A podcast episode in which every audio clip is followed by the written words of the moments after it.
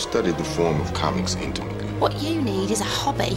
Words and pictures, it could be more of an art form. What the fuck are you talking about? I don't know. It's pretty goddamn weird. A guy dresses up like a devil. He's a blind lawyer, you know? We have to do Aquaman. No one with a lick of sense would watch that show. The word fan actually is a, an abbreviated form of fanatic. And there are some people who fit that category. I believe comics are our last link to an ancient way of passing on history. You can put on a uniform for football year round, nobody cares.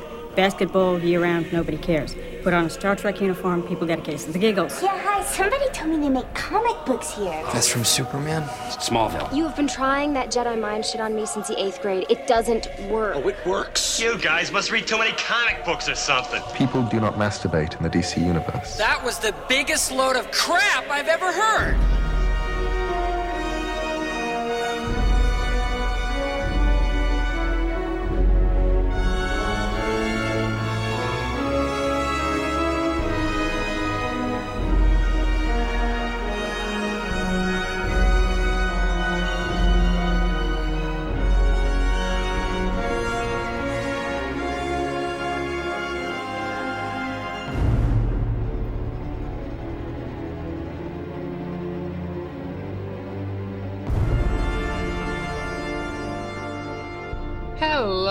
Welcome back to Trennis Magnus Punches Reality, presented by Two True Freaks.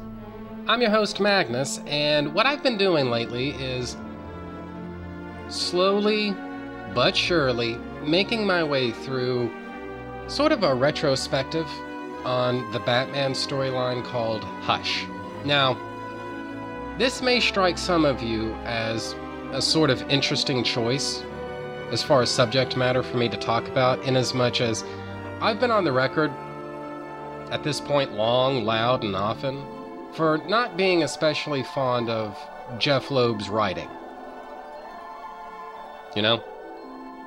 On really many occasions now, I've taken the occasional pot shot at Jeph Loeb and the way that he writes stories and everything, and guys, it, it really does need to be said. I truly don't know where Jeph Loeb's rep among a lot of fans comes from.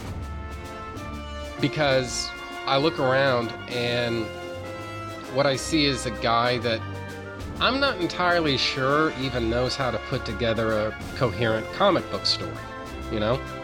If his work is anything to judge by, or at least some of his most famous work is anything to judge by, I just sort of have to question the guy's core competence.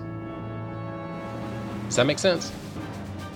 So, it kind of left me in a weird situation of having to justify why I'm talking about Hush, though. And for those of you who haven't really been paying attention, or perhaps if you haven't heard the previous episodes about Hush, basically what it comes down to is headcanon. Alright?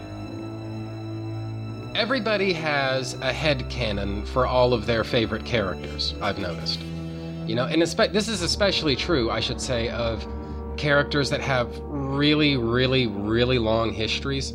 I mean, I'm not sure that canon is even really all that important to a character like Deadpool.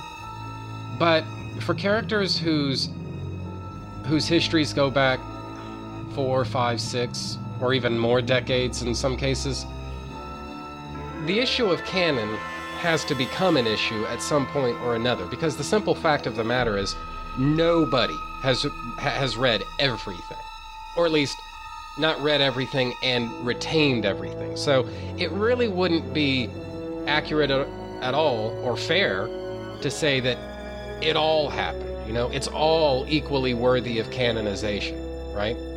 Even if you have read everything which i doubt but even if you have read everything, I don't think anybody out there argues that every single Batman story that's ever seen publication is worthy of canonization in Batman's larger history, even if this canonization is, like I say, completely inside of your imagination. You know, there's a, just to kind of give you an example, there's a story. It was reprinted in The Greatest Batman Stories Ever Told, that, uh, Volume 1, that was published in 1988 there's a story in there called Robin Dies at Dawn, right? And basically, they don't come right out and say so, but basically, Batman more or less has PTSD for part of the issue. And anyway, there's some there's some other shit that's going on with the story, and it's a good story. It's a fun story. I think it's probably one of the better stories of whatever decade it came out. Like I want to say it, it was actually published in the 50s, and it's actually one of the better stories from the 50s. You know keeping in mind that you know the 50s can be a little bit of a dicey period in Batman's publication history, but whatever. The point is, this is a, a pretty decent little story, I guess, by its own merits, right? But is this really worthy of being canonized in your Batman's headcanon? And the question may for some of you that may ne- that may never have occurred to you but the but the answer to that question maybe it doesn't matter. Or you know what shit maybe the answer is yes. Maybe that's your definitive batman story. Maybe you think that that is so crucial to who batman is as a character that your head canon is personally incomplete without it. But i think most people would read that storyline and just kind of say eh, meh. And so my point in all of this is to say that we all have a head canon, you know? And being as you never really get the end in comics, it's kind of worthy to, eh, or rather, it's worthwhile to ask is there a story out there that could serve as the end of the story, you know? And so what I've been calling Hush is Batman's series finale. You know, this is the, I guess, the finale for what I at least consider to be from a canonical standpoint, my Batman. My Batman started off in Frank Miller's Batman Year One, and then the curtain fell on his story, as far as I'm concerned, in Hush. Now, that's not to say that Batman himself ended in some way in Hush. It's not like Batman died or he retired or anything like that. But Hush is a it's an it's a fair to Midland story when you just read it in the broader sweep of all of the Batman stories that have ever been published. But if you read Hush with an eye on this is Batman's, I've been calling it Batman's series finale.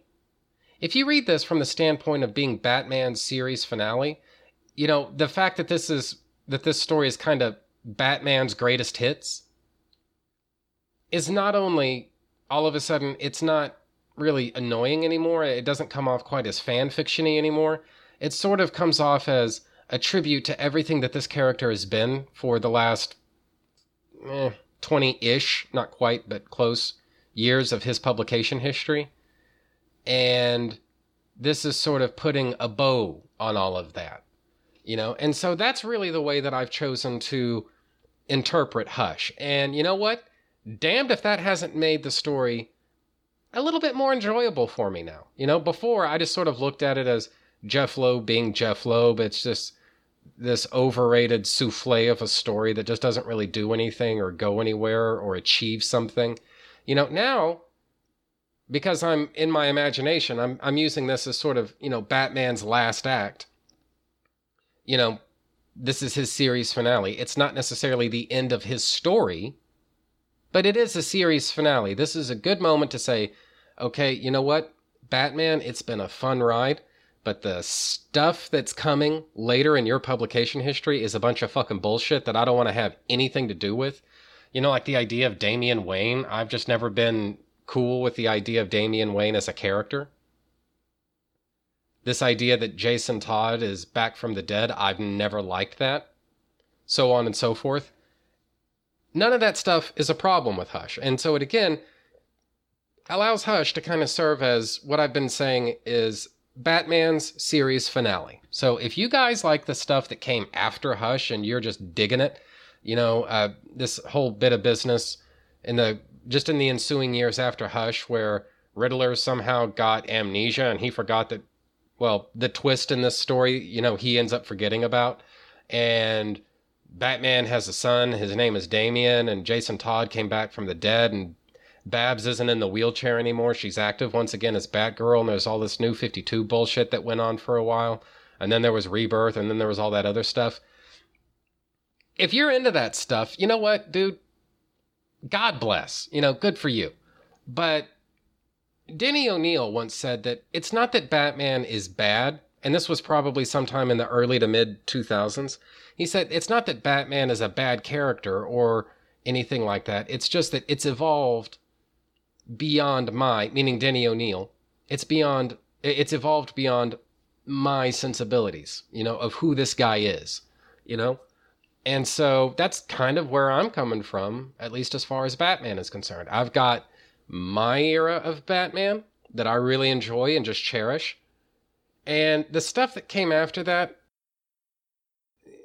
it's just not really for me, you know? So, like I say, it's really convenient to view Hush as Batman's series finale. And the reason I'm I'm taking the time to kind of lay all of this groundwork and give you all of this fucking preamble and all that stuff is basically to kind of cover my ass for later in the story because up to this point I've made a couple of critical notes about Hush, but for the most part, you know, I think I've said largely positive things, you know. A couple of what the fuck moments, don't get me wrong, like Poison Ivy as a rapist and a few other things, but for the most part, I, I believe I've said mostly positive things about Hush. That is soon to change. So I don't want, and this is the point, I don't want all of this to come off like I'm some kind of a fucking hater or I'm not giving Jeph Loeb a fair chance or I'm biased against him or anything like that you know, maybe I am biased against him, but guys, can anybody really listen to the episodes I've done up to this point about Hush and say that I've been unfair? Or for that matter, even really all that harsh? I don't think so. I really don't. Starting here, though, the gloves are going to come off a little bit. So, now, last time I talked about Batman number 612 and number um, 613. So, if you're any good at math whatsoever, what that kind of logically requires me to do in this episode is talk about, at least to start with, Batman number 614. Cover date is June of 2003. On sale date is April 30th of 2003. Cover price is 225. Title is The Joke. Writer is Jeph Loeb. Penciler is Jim Lee. Inker is Scott Williams. Letterer is Richard Starkings. Colorist is Alex Sinclair. Editor is Bob Schreck. Story synopsis for the joke is as follows Batman flies into a rage and begins pummeling the Joker. The Joker keeps muttering the word stop, but Batman isn't listening to him. Harley Quinn tries to sneak up behind him with her signature mallet, but Batman sidesteps the blow, and Harley accidentally smashes the Joker's arm with the hammer. Arm and Hammer. Uh. Batman gives Harley a kick to the gut to get her out of the way, and then continues to beat on the Joker.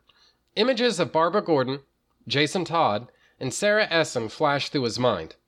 All victims of the Joker. Catwoman, slowed by the bullet lodged in her shoulder, attempts to restrain the Batman with her whip.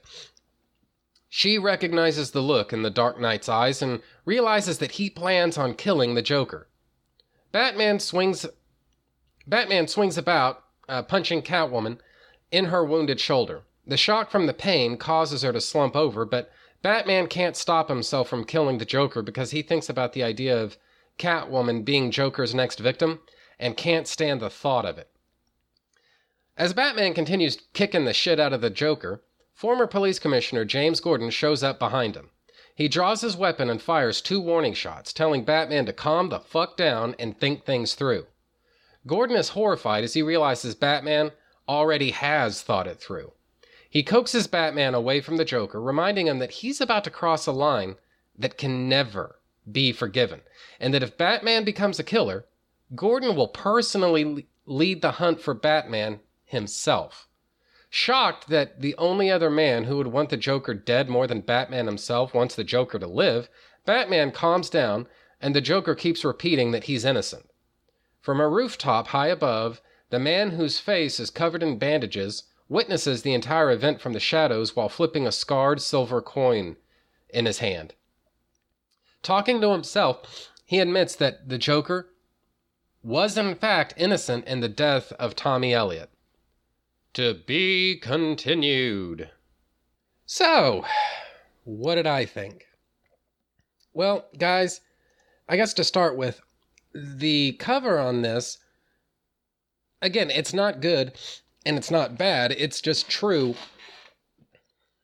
that this does some this does find some literal fulfillment in the story. It's basically a, uh close-up image of the Joker upside down, and you can see Batman's hands wrapped around the guy's throat, and he's all beat up and chewed up and bloody. Looks like he's got some broken teeth.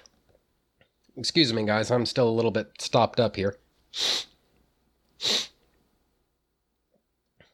He's got some some broken off teeth, and basically the Joker's in uh, pretty bad shape, all things considered. And so this is I, I, think the intent here is that this is a little bit of a shocking cover because it's clearly Batman who's throttling the life out of the Joker.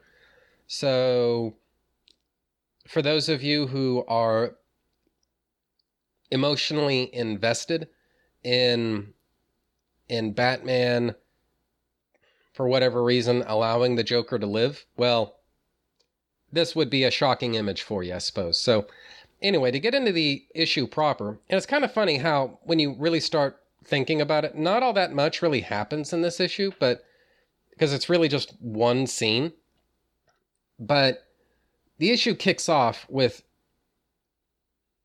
Batman basically rushing the Joker and just beating the shit out of him. Now, as he does so, we see these sort of interstitials and flashbacks and whatnot.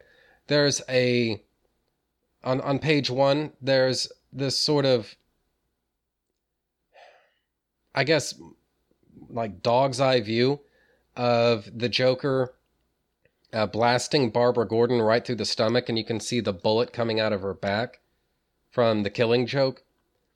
And then at the bottom of the page, there's there's a uh, I guess it's a sort of a flashback or recreation, whatever, of the Joker shooting Sarah Essen in the head and killing her on the spot, which is what happened at the in the uh, closing moments of No Man's Land.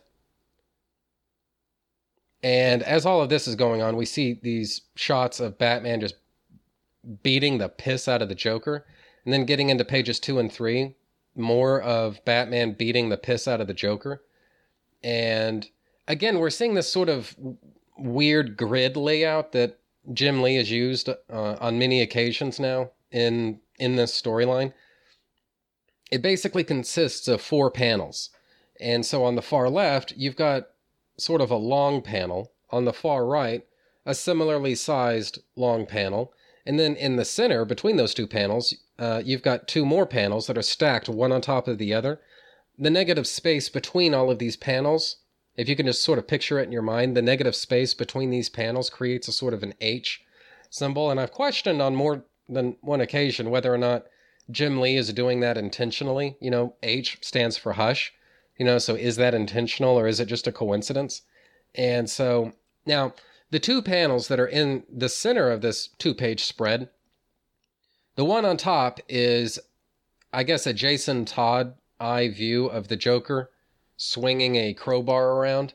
And then the panel on bottom is a recreation of the last panel, or rather the last page from the last issue, Batman number 613, that shows the Joker holding a gun and standing over uh, uh, Tommy Elliot's lifeless body which is ultimately what pushed Batman over the edge like this. This is why he's beating the shit out of the Joker like he is.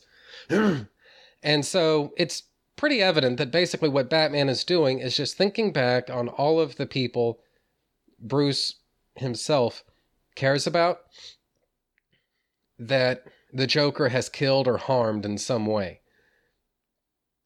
And there's i mean this is just one of those things that it kind of defies rational criticism because really all you're seeing apart from these flashbacks is joker getting punched in the face again and again and again and again and so there comes a point when and this is right here on the title page where batman isn't punching the joker in the head anymore he's actually just got his hands wrapped around the Joker's neck and he's just throttling the life right out of him.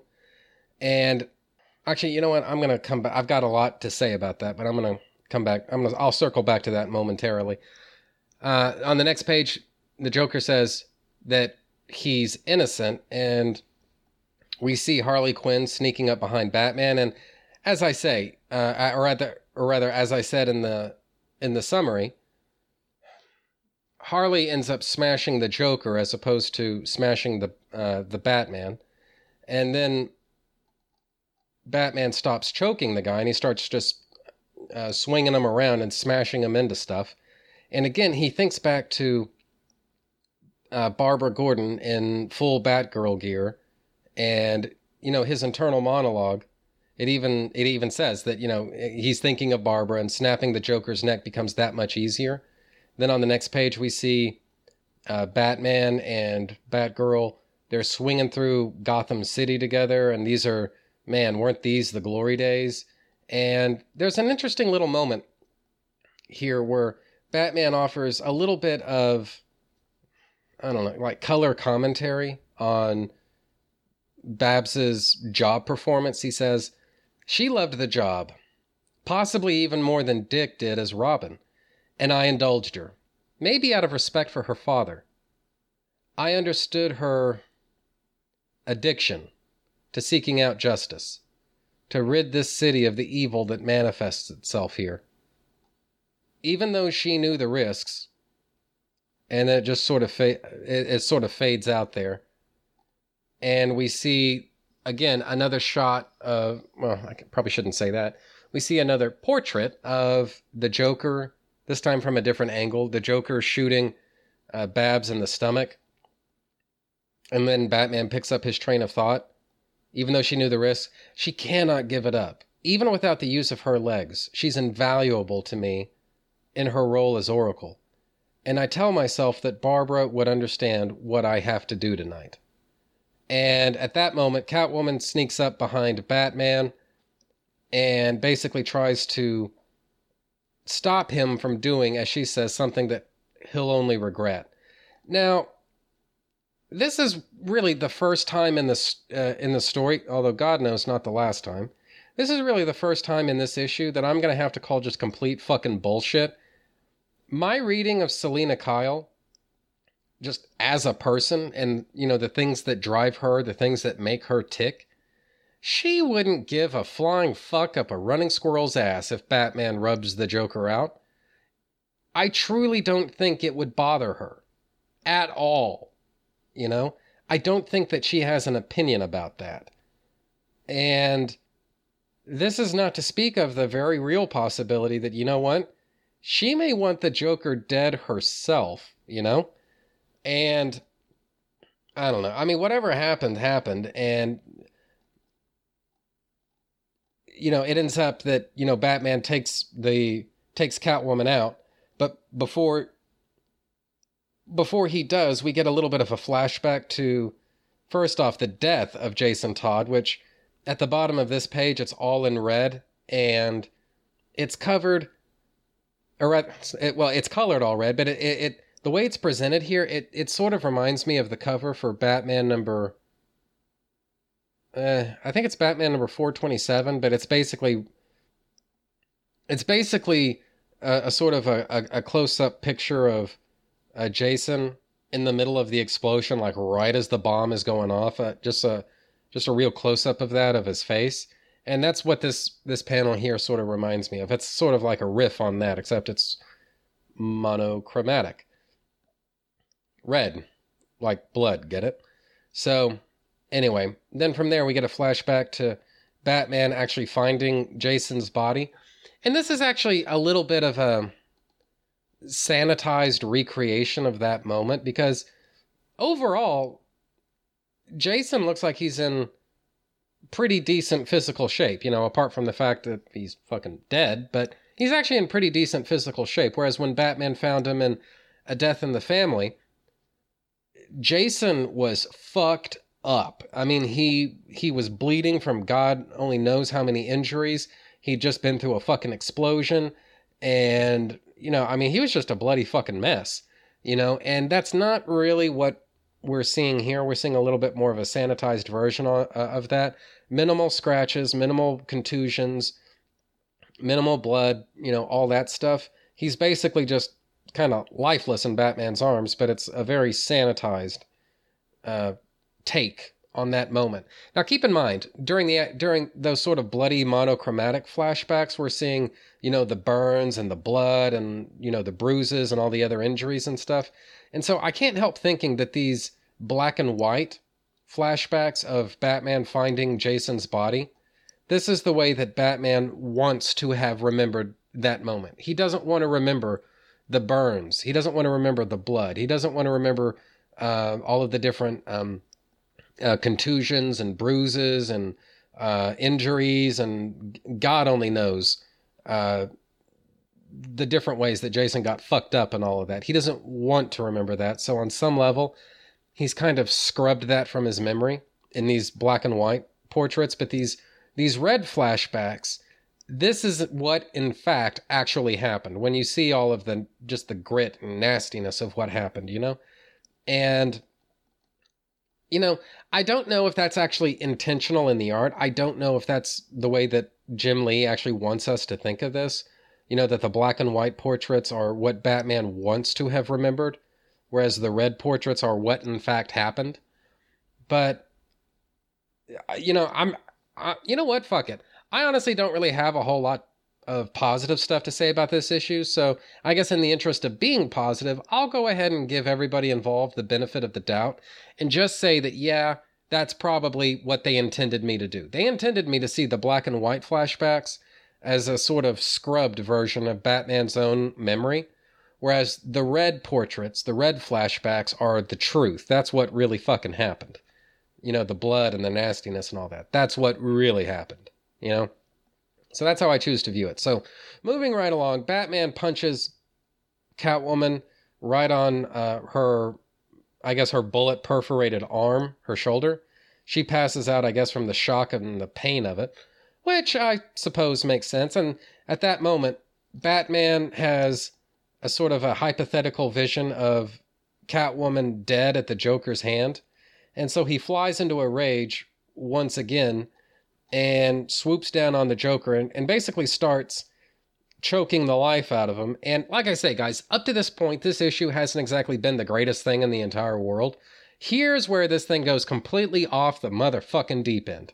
All right. Gordon arrives out of fucking nowhere. He's been nowhere in this story. He was not shown, especially to be anywhere near the opera. He's basically Deus Ex Machina pulled out of thin fucking air. And here he is basically to talk Batman down. You know, because yeah, it sure looks like the Joker killed Thomas Elliot. Why? Because, I mean, why the hell else would the Joker even be there with the body? It couldn't be so that we could devote an entire issue to Batman wrestling with whether or not he needs to finally fucking kill the Joker, because he totally might do it. Yeah, sure. I mean, look, you, what I love is for all the horrible fucking bullshit that the Joker's done to established characters in the DCU, it's the apparent murder of Tommy Elliot, this fucking nobody with no history we're supposed to believe that's what pushed Batman over the edge because uh, Tommy has obviously just meant so fucking much to Batman over the years, even though he never fucking existed in continuity prior to this story. You know, he's got to be avenged because he was so important to Bruce, you know, way more important than Jason, than Barbara Gordon, than Sarah Essen, or any of the zillions of innocents that the Joker's killed over the years. And the thing about this that just really burns my balls is the fact that it's Jim Gordon, of all people. He's the guy who talks Batman down from this just fucking retarded and contrived situation. You know? And on top of all of that, Gordon shows up from fucking nowhere. Nowhere. All right? And then we get this this just fucking retarded little uh, bit of business here where where Gordon he basically tries talking Batman down. He says, You and I have seen more than our fair share of tragedies and thirsted for revenge. If Batman wanted to be a killer, he could have started long ago, but it's a line. On one side, we believe in the law. On the other, dot, dot, dot. In the eyes of the law, in my eyes, you'll be no different from him. You know, and basically what he says is, you know, sometimes the law fails us. Maybe that's why I've I've understood you, allowed you to help protect this city. Batman, if you cross that line, if you kill the Joker tonight, I'll lead the hunt to bring you to justice. And that is just such number one, the fact that Gordon just shows up out of fucking nowhere to give Batman this preachy, just fucking bullshit, moralistic little speech. It's just fucking retarded. Okay, it's I wish there was a nice way to say it. There is not. Okay, it is fucking retarded. Okay, but then the entire nature and tone of Gordon's remarks and just the stupid fucking bullshit that he has to say, it basically makes it sound like Batman is otherwise a morally upstanding and totally legal and totally legit crime fighter and law enforcement officer. And he just can't do this. You know, and the stupid fucking bullshit line that everybody always comes back to is this is the one thing that separates us from them. You know, and it's interesting to me how rarely it is that people track that out. Criminals break and enter. Batman breaks and enters. Criminals steal. Batman steals. Criminals use disguises and masks to commit their crimes. Batman uses disguises and masks to commit his crimes. By any standard, Batman is a criminal. His actions arguably have positive ramifications on society, that much is true, but he is nevertheless a criminal. And I find it hard to believe that a man who's experienced what Bruce Wayne has experienced would hesitate to wipe out the Joker, you know? Maybe he wouldn't wipe uh, wipe out bank robbers. Maybe he's not going to kill purse snatchers. But the Joker, yeah, he's going down. And a lot of people want to say that, you know, Batman is not the judge, jury, and executioner. And you know what? That's true. He's just the judge and the jury. He gathers evidence. Where's his warrant? He conducts investigations. Where's his deputization? He conducts interrogations. Where's his internal affairs department? He beats the crap out of people. Where's due process? He coerces confessions. Where are Miranda rights? Literally, the only thing that Batman doesn't do that criminals do is kill. You know? And it's just fucking hypocritical to me that Jim Gordon is going to walk out in the alley after how many years? Like 10 years of supporting the Batman and allowing him to work in Gotham City.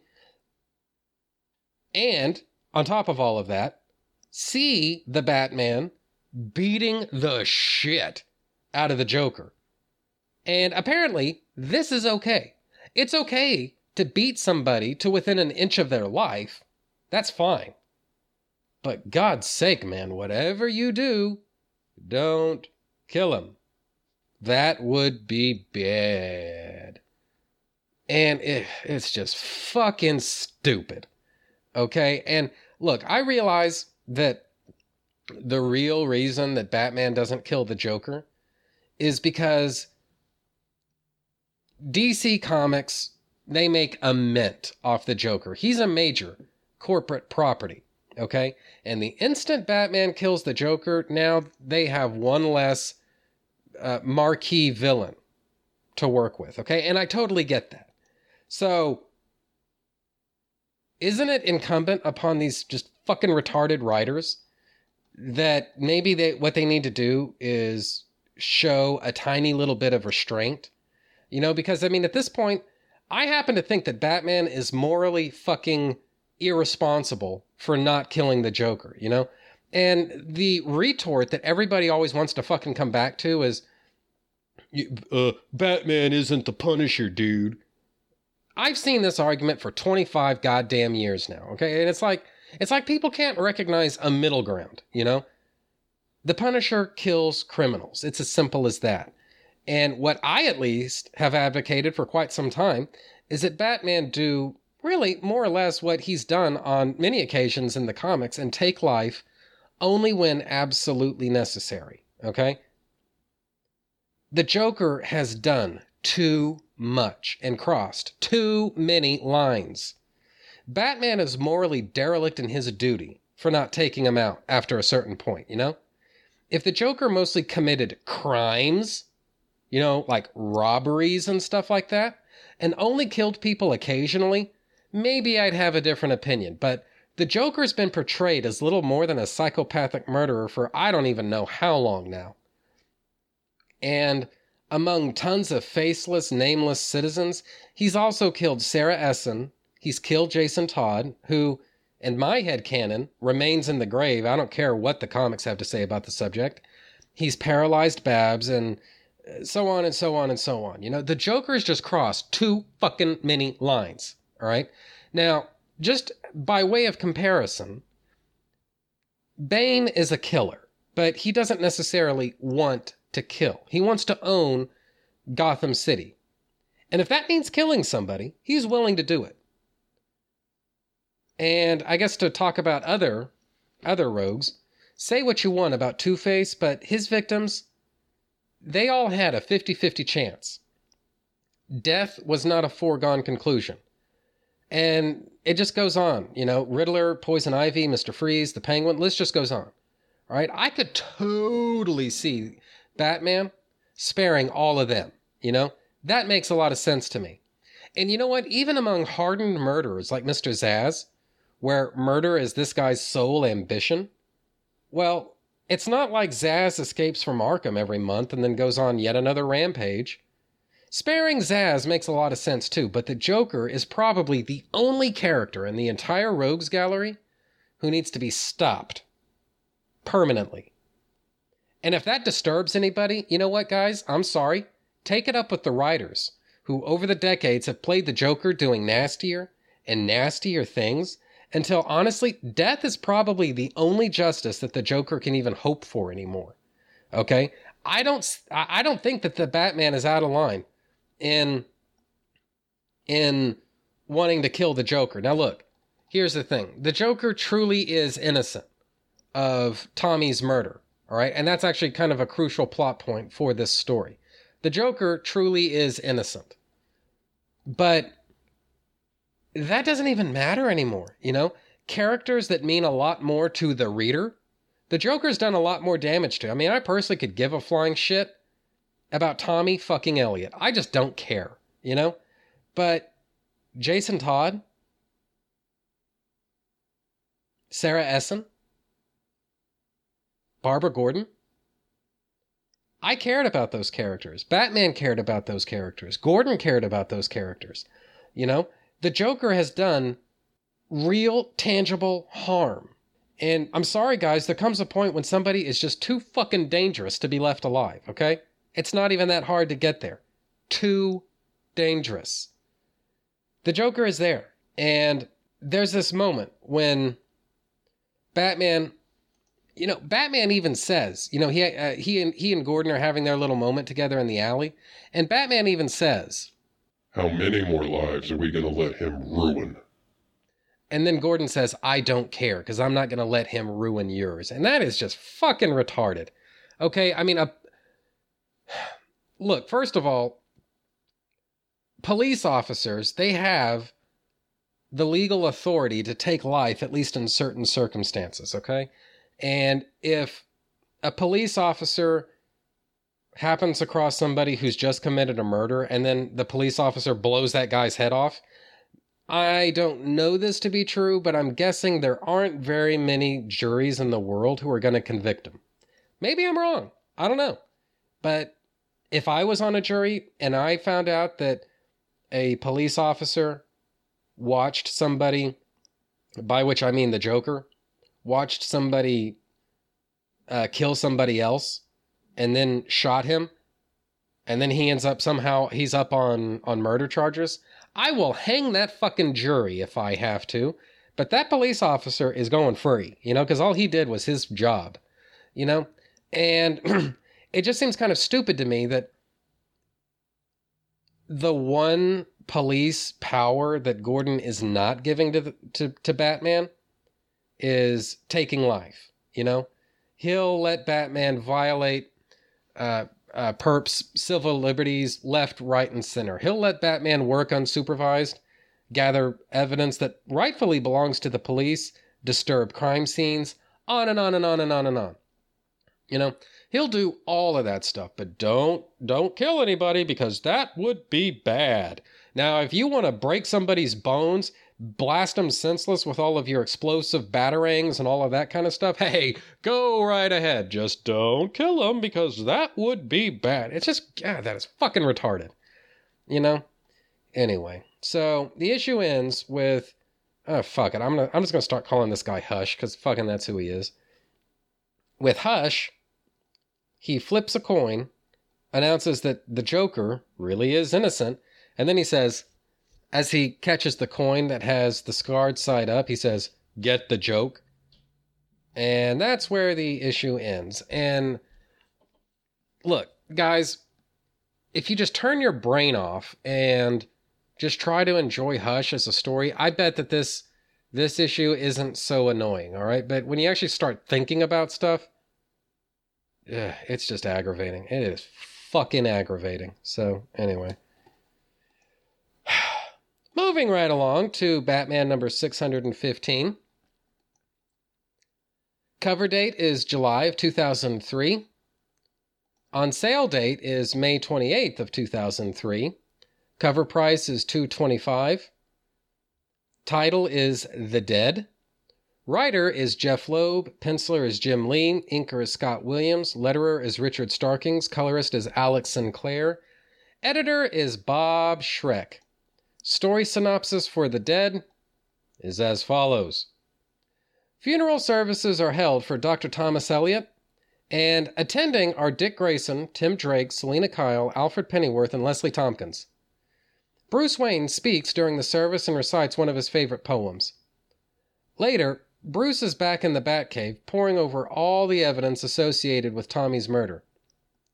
He deduces that the Joker is in fact innocent, and that someone went out of their way to make Batman believe that the Joker was guilty. Nightwing drops by and shows concern over Bruce's well being. He knows that Bruce has been seeing Selina and encourages him to reveal his secret identity to her. Before long, Oracle radios Batman and Nightwing, informing them that the Riddler has just hijacked an armored car. The two heroes set aside their investigation to quickly nab him. Racing through the streets of Gotham in the Batmobile, they use the vehicle's battering ram to force the armored car off the road. The Riddler tries to flee, but Batman easily nabs him. Investigating the scene for further evidence, Batman's surprised to find ash from the Lazarus pit near the wreckage of the armored car. Sometime later, the mysterious man that I'm just. Uh, the mysterious man who's covered in bandages approaches uh, Joker's cell in Arkham. He tells Joker that he's his attorney and that he would work to set him out, or rather, to see him set free by way of the law. The Joker wonders who this man is and he starts removing his bandages and reveals his identity, at least according to the Joker, to be Harvey Dent. His face has been completely healed of the gruesome scarring that earned him the, the name Two Face. At that exact moment, Batman meets with Catwoman at the Gotham City Zoo. Taking her into his confidence, he removes his cowl and reveals that Batman is, in fact, Bruce Wayne. To be continued. So, what did I think? Well, there's this kind of neat little. I, have always been, I'll, I'll be honest with you, I've always been rather fond of this cover because I've always liked the idea of Batman working with Nightwing, you know? It's on the one hand, I mean, there's the emotional content of the original Batman and Robin team being put back together. And I think that means something just on a visceral level to a lot of Batman fans. You know, even if your favorite Robin is somebody other than Dick Grayson, and in my case, my favorite Robin is, was, and will always be Tim Drake. But even if your favorite Robin is somebody other than than Dick Grayson, I think there's something about seeing Batman and Nightwing running around together and doing their thing that it just kind of hits you on some kind of weird fanboy level to where it's almost like, you know, yeah, we're getting the band back together. This is fucking awesome. And that's basically what we're seeing on the cover here.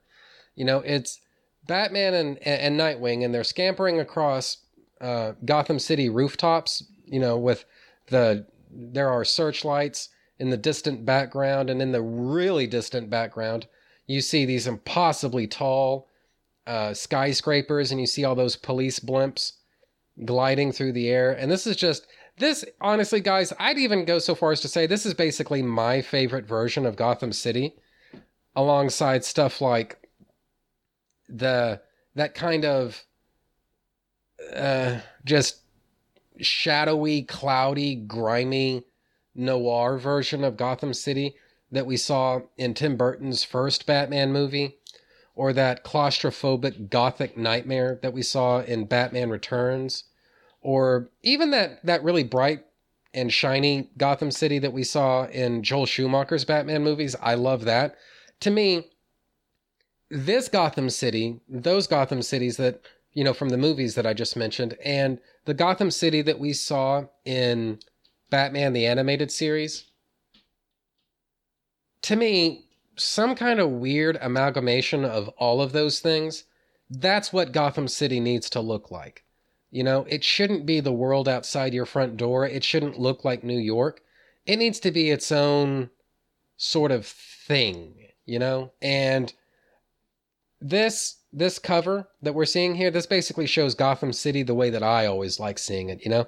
There's all of this mist and you know, is it mist or is it fog that's partially swallowing the city and all of this darkness with the gloom and those police searchlights and the police blimps, and you've got Batman and Nightwing, and they're running around uh, through downtown Gotham. It just looks so fucking awesome. I this is one of my favorite covers of, of this whole run.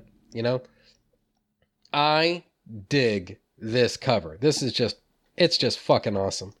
So anyway, to get into the story properly, the issue basically kicks off with the the funeral for Tommy Elliot. And this is when, you know, we're basically supposed to believe that people who, as far as I can tell, have no relationship with Tommy decided to attend the funeral anyway. Namely, Tim Drake, Dick Grayson, Selina Kyle, and Leslie Tompkins. Oh, and Alfred, too. Well, Alfred, I could actually see him showing up for the funeral, but these other people, I mean, you know, Selina and Leslie, they only met Tommy once. You know, so is that really enough to justify coming to the guy's funeral? I don't know. Maybe not. As to uh, Dick and Tim, there's no reason to think they ever even met Tommy so much as once. Now, yes, I realize it's awfully convenient to the plot to to have them to have them there. I guess to opine or comment upon goings on with the funeral and with the story and whatnot, but that kind of tends to undermine their own presence at the funeral because Tim says, Hey, Dick, you ever hear Bruce talk about this guy before? And Dick answers, Not much, but he doesn't really talk about his childhood either, Tim. So if Bruce barely even talked about Tommy to either Dick or Tim, it does kind of make you wonder what the fuck are they even. I mean, is it just me or is it kind of inappropriate to go to a total stranger's funeral? You know, like that's you just you don't you don't do that. You know, you don't go to somebody's funeral unless like you knew the guy, and Tim and Dick didn't know the guy. So what the fuck are they doing there? And we never get an answer to that. And honestly, this entire sequence is so retarded that I don't even really want to talk about it. So I'm just going to skip ahead. uh, to the Batcave. And basically, what we're seeing here is Batman working with this sort of 3D holographic uh, ballistics report where he's examining the crime scene. And what he discovers is that the ballistic report indicates that the bullet was fired from a 9mm Glock, which is to say, standard issue among the Gotham City Police Department. And so from there, the forensic report says that the subject's uh, blood flooded into his lungs and presumably he drowned in his own blood, pretty much. And so that is the likely cause of death. Now, I want you guys to remember that I said this because in a couple of episodes, we're going to be coming back to that. So, anyway.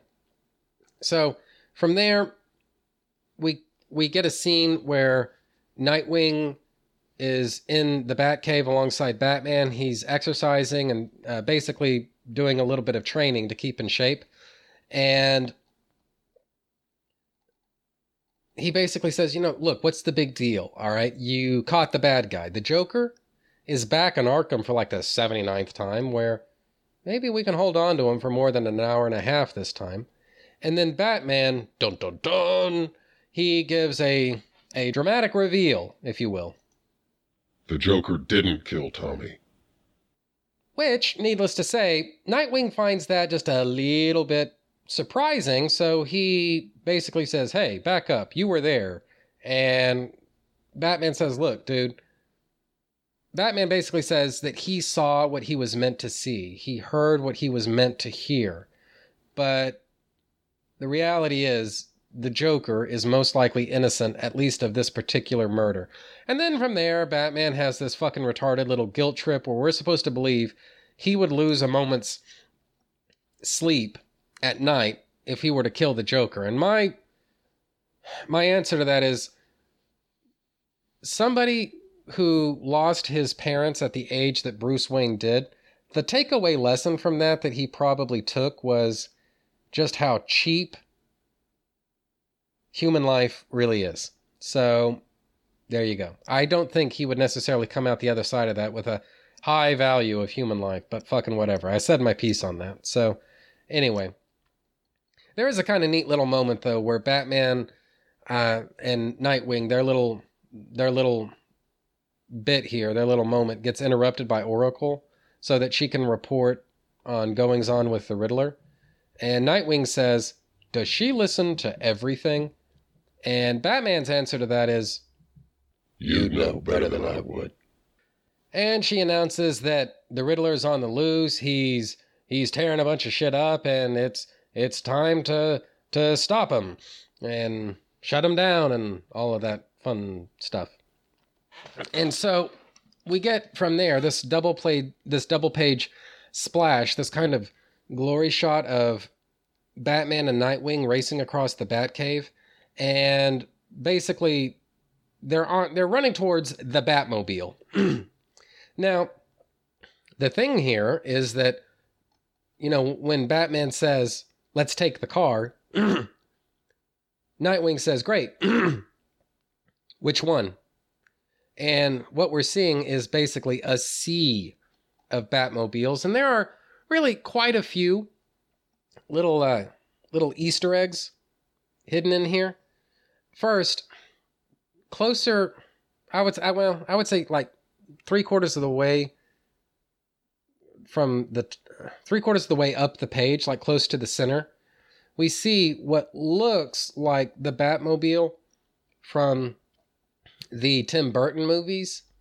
Right below that, we see the Batmobile from Batman and Robin. but below that, the Batman and Robin Batmobile on the right hand side, you know, on the right page, we see the what looks to be the Batmobile from the 1966 TV show. Below the Batman and Robin Batmobile on the left side of the page, basically opposite the 1966 Adam West Batmobile, we see the Batmobile from Batman Forever, which I don't care what anybody says. I think that Batmobile is fucking awesome. I love that Batmobile. And actually, well, actually, I'll be honest with you. I love all of the Batmobiles. from the Schumacher and uh, Burton movies. I think those, I think all of those Batmobiles are awesome. And then just in the background and kind of small detail, we see other Batmobiles that maybe were used at other points in in uh, Batman's publication history, but we don't really get a good look at really uh, any of them, pretty much. Well, I say that. You know what? One of those Batmobiles, it looks like it's directly behind the Batman and Robin Batmobile. It looks vaguely like the Batmobile from Batman the Animated Series. So, hmm. Anyway, from there, because it's Jim Lee, we see Batman rocketing up uh, the highway using a completely different Batmobile, one that we didn't really see pictured all that well on the previous Glory Shot splash page. And it's a totally different type of Batmobile. He's roaring up uh, the highway. And then at the bottom of that page, we see this kind of glory shot of Gotham City. And again, it's all kind of it's a tiny bit hazy and misty and foggy and cloudy and you see this gigantic fucking full moon in the sky and you see a couple of police blimps wandering around and you know just gliding through the air cruising around looking awesome and you see the batmobile roaring up now it looks like it's on a, a freeway and this is just a, a really neat little moment i mean sometimes the uh, the the writing and this story isn't always there to take care of us, the reader, but man, when it comes to just, you know, badass art, I put Jim Lee up there with just about everybody. I mean, this is just eye candy. Every single page, eye candy, and I just fucking dig it. This is great. You know? It it really like I say, I mean, I said I think it was in the first part of this this Hush series that I'm working my way through that Jim Lee is kind of the Michael Bay of comics in that you know, he's not exactly the guy that you would tell like uh Michael Bay. He's not the guy that would do like a romantic comedy or some kind of, you know, heavy duty character driven relationship oriented type of drama. You know, Michael Bay basically he's made for the big action movie type stuff, you know, the big explosions and and car chases and and gunfights and all that kind of stuff. You know, that's where Michael Michael Bay really shines. And that's pretty much where Jim Lee really really shines too. And that's good because you know, the character development that we get in this story, some of it I'm not especially fond of. So having the Michael Bay of comics basically direct this story, as it were, I'm okay with that, tell you the truth. So, anyway,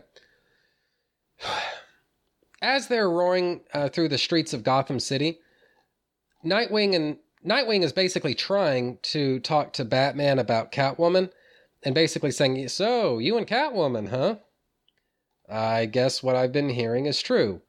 And then he goes on to say that, look, dude, she's good for you, you know? So it seems like she's making you happy. So tell her your secret identity. You know, just get it out there. Tell her your secret identity and lay all your cards on the table. And Bruce basically says that it's not really any of Nightwing's business, so shut the fuck up. So, anyway, from there we cut to a scene of the Riddler and his thugs, and he's basically saying, he asks them, he says, well, boys, have you figured out what's got four wheels, costs $11 million, and flies? And you get the idea that his thugs probably don't give a shit. As long as they get paid, they're fine with him being uh, obsessed with riddles. They're fine with wearing these little question mark shirts that they have to wear. But really, what they want is just to get fucking paid, you know? And it, and it, and it kind of makes you wonder, you know? in the Gotham City criminal underworld, you know, not very many people are really cut out to be a criminal mastermind. So pretty much, if you're gonna, ha- if you, if your ambition is to have a life in crime, I guess the different supervillains and whatnot who operate out of Gotham City, they're sort of like different companies that you can work for. You know, like in the, I guess in the honest world, You know, you got, you know, we can all work for, you know, a bunch of different companies and you know, some of those companies may require that we wear uniforms as a condition of employment, but you know, fuck it, we're willing to to do it, I guess. And the same thing is now true of the Gotham the Gotham City underworld where there probably aren't very many independent operators. You know, pretty much if you want a shot at like the big money, you pretty much have to work for a costumed supervillain, which pretty much means you've got to wear some silly little mask and you have to wear you may have to wear like a stupid little shirt with a question mark on it or ha ha ha written on it or a penguin symbol or or just fucking whatever it's going to be, you know? So I don't know. That's it just it it really is neither here nor there at least as far as this story is concerned, but uh, well anyway. So, Batman and Nightwing arrive on the scene in the Batmobile and by the way, actually, you know what? Before I go on, I actually I kind of like this Batmobile because rather than it just being like a modified car, you get the idea that this Batmobile is from the ground up, completely customized. And I guess a sort of key issue there is the passenger seat is not positioned beside the driver's seat, it's actually positioned behind the driver's seat. It's sort of like a fighter jet where the pilot sits in the front and then the co pilot sits in the back. And the difference is they don't have their backs to each other as they do with some with, with some fighter jets. They're they both are facing the same direction, but the but basically the Batmobile it's almost like it's got a canopy where the passenger seat is positioned directly behind the driver's seat, and that's just a kind of interesting way. That's a really original way to do the Batmobile. I kind of like that, you know? So, anyway, they activate the battering ram, crash into the armored truck, and then from there, Batman and Nightwing swing into action. And this is another one of those moments where Batman gives us a little bit of color commentary on how he views one of his allies, which is to say, Nightwing in this case. And what he says is I've learned that Dick isn't like me. He's a performer, he's gifted in that way. Dick was born to be in the center ring. And that, again, is some pretty insightful character observation, in as much as what drives somebody to do the stuff that Batman, Nightwing, Robin, um, the Huntress, all of them. What drives somebody to do this? Because even in the DC universe, I mean, this is a pretty fucking extreme type of thing that Nightwing is doing. You know? So, how do you get there? You know? What makes that happen? And in the case of Bruce, what it comes down to is he's obsessed. He's not just interested in, he's obsessed with justice, you know? Which is fine. But if you're going to give him accomplices and allies and all of these other things, they need to have motivations of their own. And in the case of Batgirl, what we're basically meant what we're meant to to assume is that it was alternately a fixation with justice, but also a little bit of thrill seeking on Babs's part. That's what motivated her as as Batgirl, you know? In the case of Dick, to him, this is a type of performance, you know? And this is something that he's good at. He was raised in a performance type of environment. He's naturally talented at this you know, and you know what? I buy that. You know, that makes a lot of sense to me. I can I can totally see that. You know, and so here again what we're seeing is, you know, maybe the the plotting and the story structure and I guess the way that the narrative unfolds well, it is what it is, and it's not always very good. But at least as far as character, you know, I don't really have very many complaints about characterization, at least up to this point. And so I don't put a pencil to it. So anyway, as Nightwing is basically taking out the Riddler's henchman by himself, you know, single handedly, what we see is the Riddler making his escape through the Gotham City uh, uh, sewer system, right? And you almost have to wonder, you know, did he have a a path, like an escape plan, set up in case he has to make his escape through the sewers? So I don't know. the The narrative never really tells us one way or the other, but it does kind of make you wonder. So anyway, he makes a run for it through the sewers, which are remarkably cavernous and and and well lit. And so he he comes up someplace else out of the sewer, and I can only imagine what he has to smell like at this point. He's got all of his loot, or most of his loot, with him, and he's just laughing his ass off at, at the fact that he finally pulled one over on the Batman when the Batman shows up on the scene and he says, A solid gold garbage truck. And that's really the, the, the answer to the riddle that that the Riddler was asking, you know, which I forget, but I said it just a minute ago, so fucking scroll back and listen to it. And as he's saying all of this, you know, as all of this stuff is going on, Batman is thinking to himself that the Riddler's ob- obsessive need to riddle, to leave riddles as clues, would normally confuse Batman, but lately everything about the Riddler has become kind of it's become kind of routine, you know. And Batman even goes on to say that he'd sort of come he'd half expected the Riddler to have retired by now. Now keep in mind, guys, throughout every single issue up to this point, when Batman comes to uh, some kind of a meeting of the minds with one of his rogues gallery, what has he always said every step of the way? So and so is doing this, and that's just not her style, or so and so is doing that, and that's just not his style, so on and so forth. And yet, when it comes to the Riddler, everything about the Riddler has become routine. He's calling the Riddler predictable. Let that sink in for just a minute. So, I don't actually know the uh, page number for this because, God forbid, they put page numbers in comics anymore. But there's this moment where Riddler crawls out of the sewer. In the first panel, he says, Ha. And then in the second panel, he starts just laughing his balls off. And then in the third panel, we see Batman's boot come into frame and the Riddler start stops laughing. And guys, in comics, all right, there are certain rules to laying out a page. And for the most part, these rules are kind of inviolable.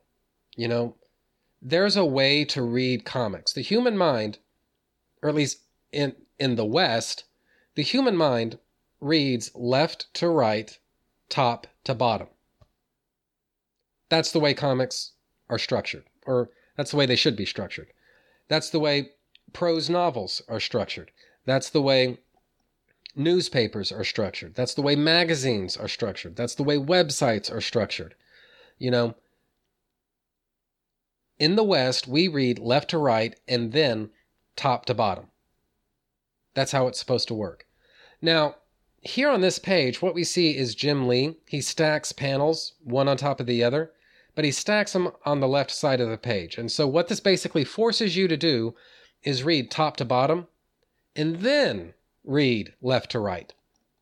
And your mind doesn't want to do that. You know, you're not supposed to stack panels on the left for that very reason. You always stack panels on the right.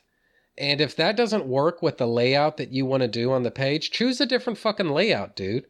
All right? But I mean, it's this is just not the way it's supposed to be. It's just not. You know? And I I don't understand why these why these comic book artists don't get that. And honestly, I'm surprised that Jim Lee, of all people, made this mistake because you'd think, of all people, Jim Lee would know better, you know? Anyway, So, going on from there, Batman examines the wreckage of the armored truck and he finds trace amounts of ash from the Lazarus pit. And basically, that introduces a whole new mystery for all of this. And yet, it relates directly to the resolution of this story. So, just keep all of that in mind, guys. There was ash from the Lazarus pit, and it was in the Riddler's possession. You need to remember that. So, moving on to something else. From there, Batman meets up with Catwoman, and then he unmasks himself as as Bruce Wayne. And Selina knows damn good and well who Bruce really is. And this is definitely a whole new phase in Batman and Catwoman's relationship. Because when you come right down to it, I don't really view this as a relationship between Bruce and Selina. To me, it's a relationship between Batman and Catwoman. And yeah, they know that they now know each other's civilian names, but she is Catwoman and he is Batman. It doesn't matter if they use plain old regular names for other purposes, that's not who they are. She's Catwoman, he's Batman. It's always going to be that way. Meanwhile, as all of that's going on, a guy in a brown trench coat and wrapped in bandages meets with the Joker, says, Hey, I'm your attorney. And then he unwraps the bandages from his face and said, and he says, when the Joker calls him Two Face, he says, Sorry, Two Face is gone. Harvey Dent is back. And I'm going to finish the job I set out to do as district attorney when the law was on my side. And that's basically the end of the issue. And you know what?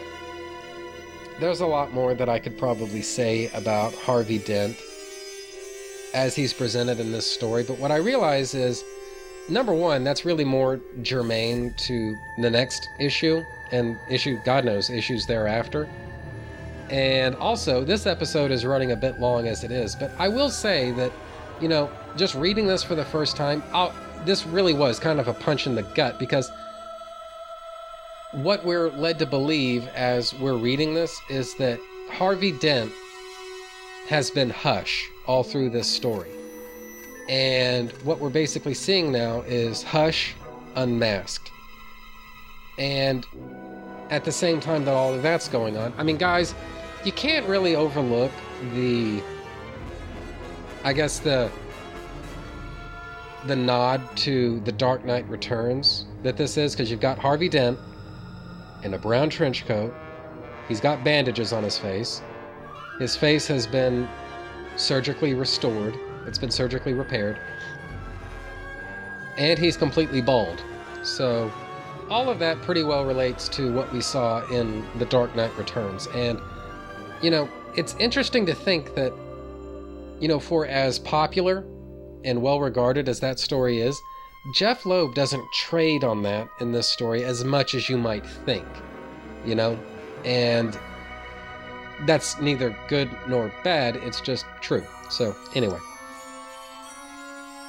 It's a kind of effective moment, at least as far as dramatic cliffhangers are concerned, but I'll have a little bit more to say about this, like I say in in the future. But that, I think, is pretty much it, at least as far as Batman number 614 and number 615 are concerned.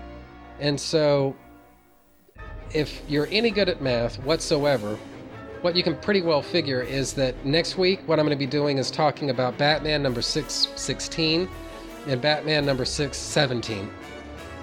And in all probability, what I'm what what I want to try to do is find a way to work the wizard that little special that was put out by Wizard.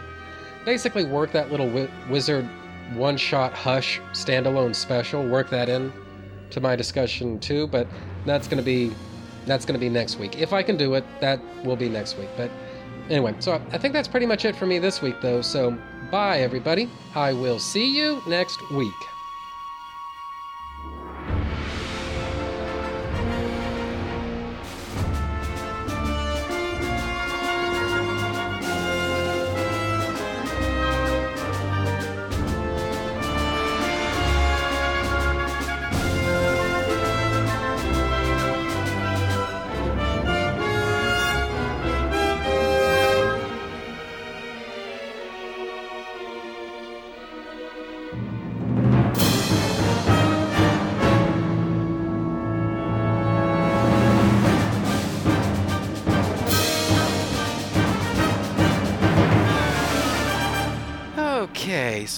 Think that's just about the end of that. Trentus Magnus Punches Reality is a proud member of the Two True Freaks podcast network. You can find the home for Trentus Magnus Punches Reality on Facebook just by searching for Trentus Magnus Punches Reality. There you can interact with your fellow listeners and also see notifications of new episodes when I put them up. You can friend me on Facebook just by searching for Trentus Magnus, which is spelled T R E N T U S M A G N U S. You can email me and my parole officer at trentusmagnus at gmail.com. Do you have a suggestion for a topic? Feel free to email me, and I might consider thinking about the possibility of potentially discussing whatever you have in mind someday. And that's a promise. Do you have a podcast of your own? If so, why not record a promo for me to play on my show? It's quick, easy, and can help you spread the word about your show. I'm always looking for more promos to play. Keep it fairly short, and yours could be next. My promos can be found at this show's homepage for those interested. Just look for the promos section. Visit our website at twotruefreaks.com. Two True Freaks is always spelled T W O T R U E F R E A K S. If you shop at Amazon.com, please consider using the link at twotruefreaks.com to shop there. If you use this link to go to Amazon and then you shop, Two True Freaks gets a little cut of what you buy and it doesn't cost you anything extra. So you get to shop as usual and help out the Two True Freaks at the same time. Two True Freaks and all of its excellent affiliates are available on iTunes, and you can choose to subscribe to either the entire network if you wish, or pick whichever individual shows you want to follow. We have so many shows to choose from, there's just bound to be one that appeals to your particular fandom. Just search Two True Freaks with an exclamation mark at the end, space, and the number two. If you ever leave your house and you actually have friends, why don't you tell them about Two True Freaks? If you've enjoyed our show, please won't you take a moment to rate us on iTunes? That helps others find the show too. The contents of this podcast are fictitious, hypothetical, and probably completely unnecessary. Any similarity to living persons or real life events is purely coincidental and void where prohibited by law, some assembly required, batteries not included. The white zone is for passenger loading and unloading only. All models are over the age of 18. Trentus Magnus Punches Reality is a Magnus Media Enterprises Limited production in association with Demonzacor of Milan, Italy.